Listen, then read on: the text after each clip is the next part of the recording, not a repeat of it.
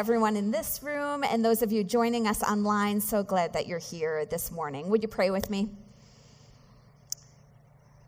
Lord, we are here and you are here. And sometimes we think of you as far off, away somewhere in heaven. Yet the reality is you are present closer than our next breath. And we all come this morning with different, in different places.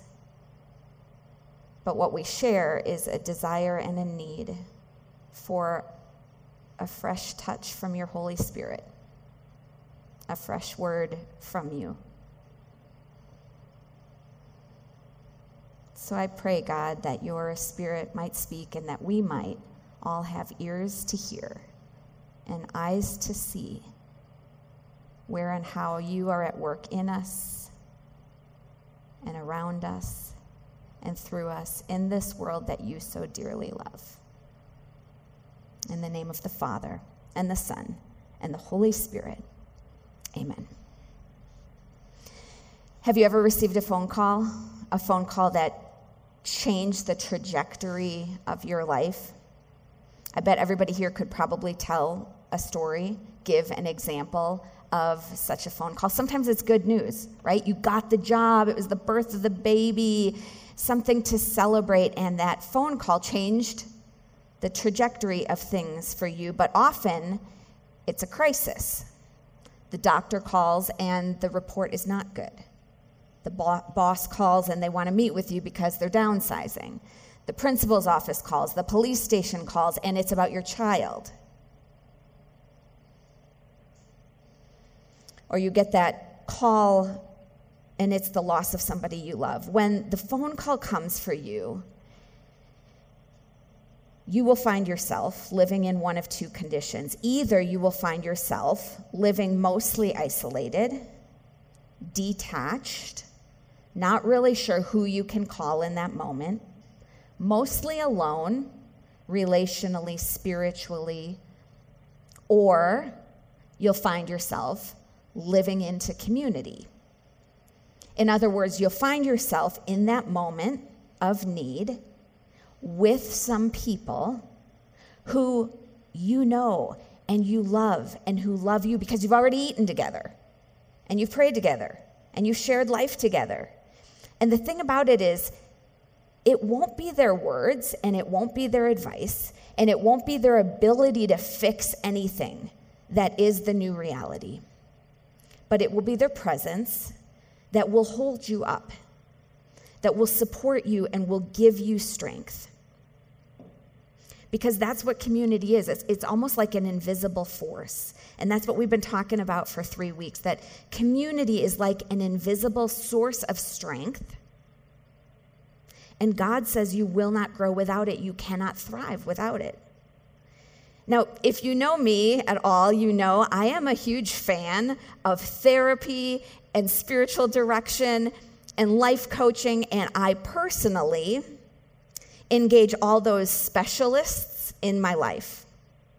But when the phone call comes, what I hope for you is to have some ordinary people who you do not pay who you can call. And don't torment yourself about this. I mean, not everyone in your life is going to be this. It's not like all of your relationships in life are equal, right? I mean, there are people you give more to than give to you. Those are people you serve, you minister to. That's okay. It's a, it's a key aspect of our life in Christ. There will be people who serve you, minister to you, and, and they give more to you than, than you give to them. That's okay. Some relationships are like that. But when we're talking about living into community, we're talking about those few relationships of which we could say they're, they're equal sharing. You're both giving to one another, that there's an equal sharing nature to them. And when you think about the life of Jesus, Jesus, I mean, he spoke to the multitudes, but he only had 12 disciples. And of those 12, he only took three to the mountain when he was transfigured. So don't torment yourself thinking that every relationship in your life needs to be an equal sharing relationship. It's not, it's not how it is.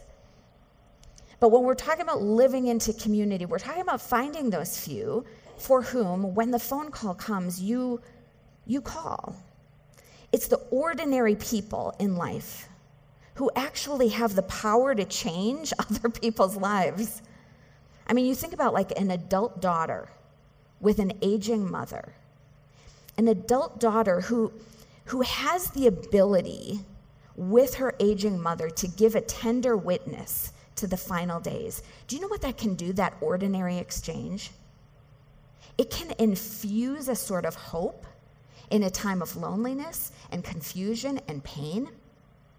That ordinary connection can actually give a person the hope and the courage they need to face the final letting go that we will all face. Or think, think about a father with a teenage son, and the father is heart stricken with the teenage son.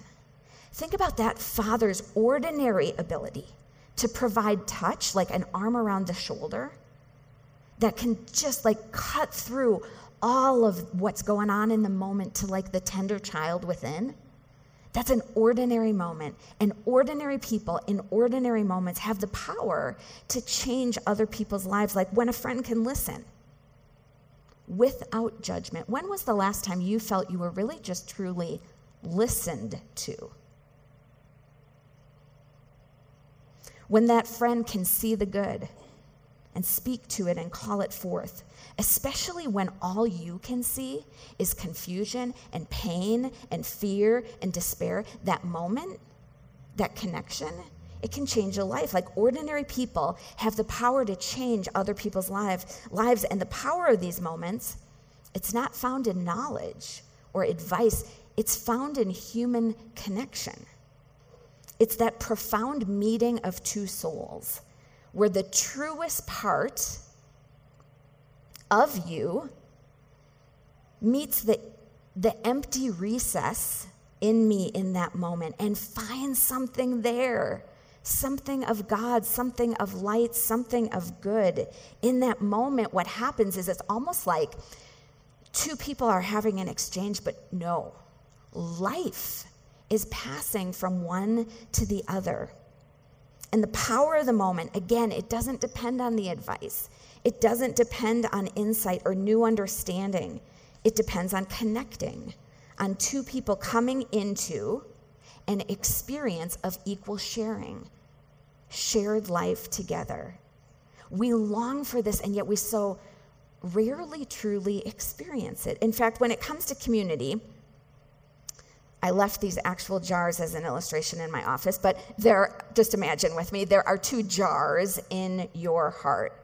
One jar is in your heart, and it's, we're going to call it the wishes, hopes, and dreams jar.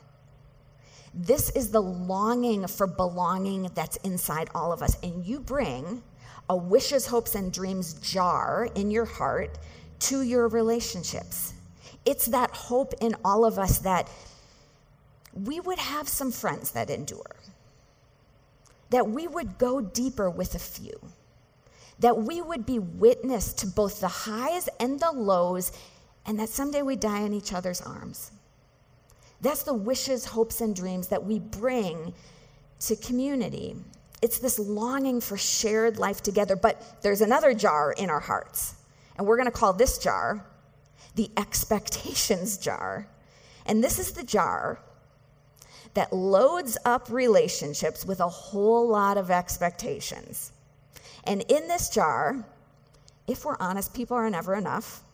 Community is always disappointing. It's let me down before, and so my response to that is I am going to place a whole heap of expectations on all my current relationships. I'm going to try to control them into being what my longing heart really wants and I place all sorts of expectations on other people. If you want community, if you want to cultivate community, keep your wishes, hopes, and dreams jar full, and keep your expectations jar empty.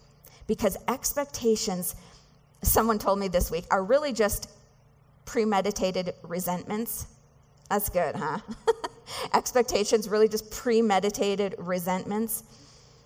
And sometimes when we've been hurt in the past, right, we're like, oh, e- either we say, oh, I don't even have a wishes, hopes, and dreams bucket, like, I don't need that, and we get kind of hard, or we get kind of controlling. Like, I am going to force my relationships to be what I need them to be.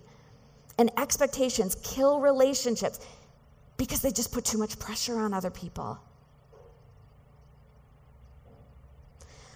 It's almost like all gifts from the Lord, including community, are like a river. And a river cannot be controlled. It, you can't possess and grab hold of the flow of a river. All of the gifts from the Lord, including community, are like a river. They come, and when they come, they come as a gift.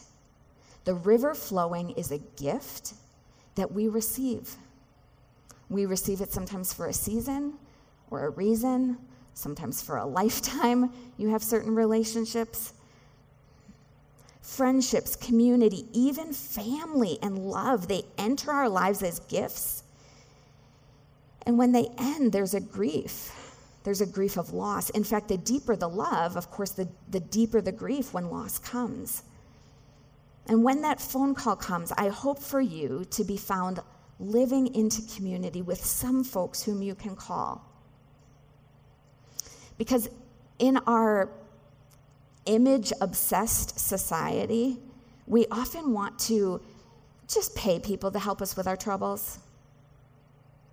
We, want to keep our struggles to ourselves and pay the professionals to help us with the hard stuff. We often even think, like with faith, like my faith is a private matter.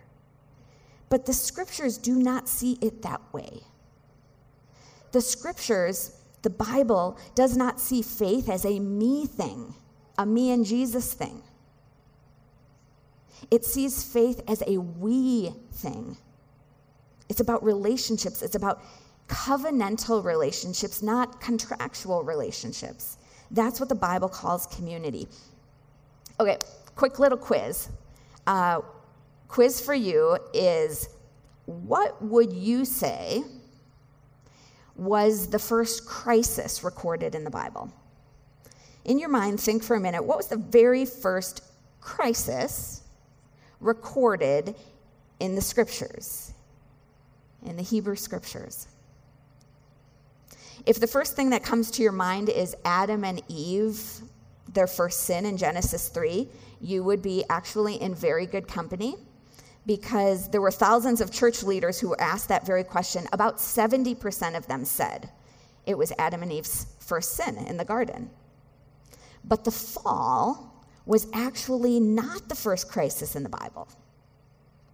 The first crisis in the Bible came earlier in Genesis 2 when God said for the first time, It is not good. That is the first crisis in the Bible. See, up until that point, right, you're in the story of creation. God's creating things, and there is this refrain. In the Hebrew scriptures, we are meant to notice it like a poem, repeating a phrase over and over. And it is good, and it was good, and it was good, and it was good, and it was not good.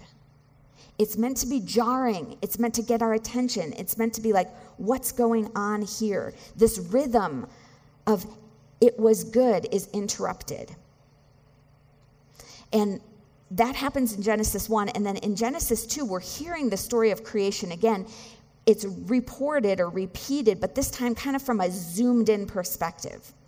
And it's here that we're seeing like the first human was actually created before the second human. You know the story. It means that there's this period of time where Adam, the first human, was alone in the garden. Not completely alone, right? God is there, the animals are there. But in terms of human relationship, Adam was alone. And that is the state of affairs. That is the moment that brings the first crisis. It was not good. It is not good for the man to be alone. Now, it's so interesting that this is meant to get our attention, it's meant to jar us. It's sort of unexpected. It is good, it is good, it is good, it is good. The problem was aloneness.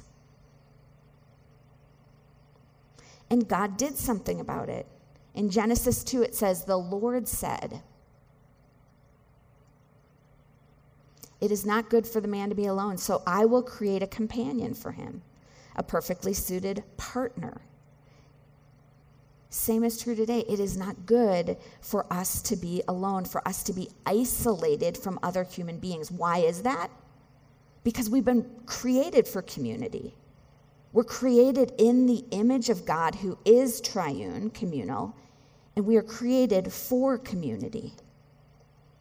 In a recent poll, half of American adults reported that they experience loneliness at least once a week. Now, loneliness and aloneness are not the same thing. You can be alone and not be lonely, right? Loneliness is speaking to this I have no one to call feeling. Carey Nieuwhof says this the paradox of our age is that we have never been more connected as a culture, and we've never felt more alone. It's that ache of our loneliness today that's like an echo of the Genesis story. It's an echo of the very first crisis recorded in the scriptures. It's this crisis of community because Adam was lacking a human companion. Human community was not yet possible, and God makes that right. So together then, the two the first two humans form the first human community. And at that moment God says not just it is good, but it is very good. So the refrain in the beginning in the creation story, it is good, it is good, it is good, it is not good, and then it is very good. This is God's primary goal for all of humanity. God's primary goal for all of humanity is loving community. That the many would be one like God is one. Dallas Willard says it like this God's aim in human history is the creation of an inclusive community of loving persons, with Himself as its primary sustainer and most glorious inhabitant. Early followers of Jesus talked about the, what we call today the doctrine of the Trinity, that even before creation, God existed in community Father, Son, and Holy Spirit. And God, one God in three persons, said, Let's widen the circle. Let's widen the circle because this this is so good. This is so rich. This is so meaningful. We want to broaden the circle. God's most defining characteristic is love. 1 John 4 says God is love. Like, love is not something God does, love is who God is. And before creation even existed, God existed in a loving triune community of oneness. And then out of the overflow of that, profound loving community that's already experienced in the Trinity. God is like, I want to include people in this. I want to create a humanity that can be included in this. God is relational, and because we've been made in God's image, we are relational. We are made for loving relationships. We're created for community community with God and community with others. And when you listen closely, to your own heart, to its whispers?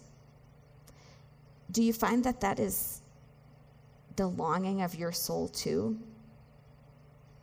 That that is exactly the case, you know, that the silent sort of churning of ambitions at the core of our being, the tormenting need to belong, to belong unconditionally, forever, without fear of loss, without fear of rejection, without fear of betrayal. That is the ache that's behind all our achievements. That's behind all the identities we adopt. That's behind all the places that we move to. Behind that longing is this longing to belong, to feel that there is a place where I'm fully known, fully loved, no fear of rejection. It's almost like you could say all of our deepest pursuits and hopes and dreams are caught up in this, this paradise that was lost and, and this desire for paradise regained, for the redemptive restoration of community, all through the scriptures from beginning to end. God is talking about restoring this. So, the question, once again this morning, as we close out this three week series, is what does this look like for you? To be living into community in this season of your life. What does it look like for you to take some steps to cultivate the kinds of relationships in your life such that when the phone call comes, you find yourself already living into community? Charlie's going to come up. We're going to take just a minute to pray. But as you know, Tim's already mentioned, we are launching like a dozen groups around the city this next month. And I really hope you will consider joining one of them. So we're going to just take a moment. Want to invite you to pray. I want you to thank God for the places where this is already true and ask God where you might live into community more. So let's take a moment to pray together and then I'll close us.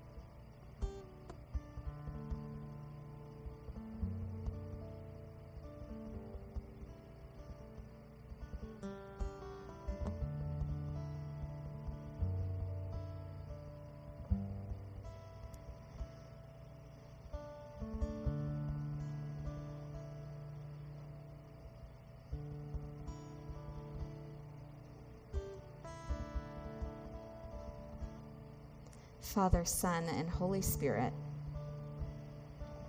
one God.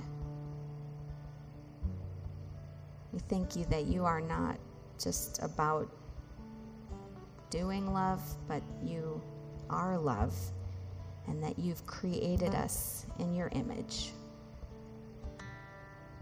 Relational, spiritual beings. Would you guide each and every one of us, God, in where we can celebrate and just say thank you for the people you've already placed in our lives, and where we can take steps to cultivate this vision of a beloved community that you long for for us and for this world you so dearly love. God, sometimes we wonder is it worth it? Because of the pain or the hurt or the loss or the just, it's not the, what I expected it would be. Would you meet each and every one of us, God? In the places where community and pain have intersected? And would you bring your healing there?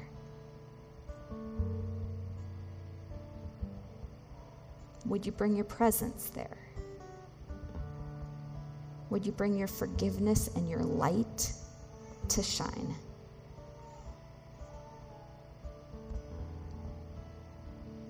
That we might turn around and and be, be the ones.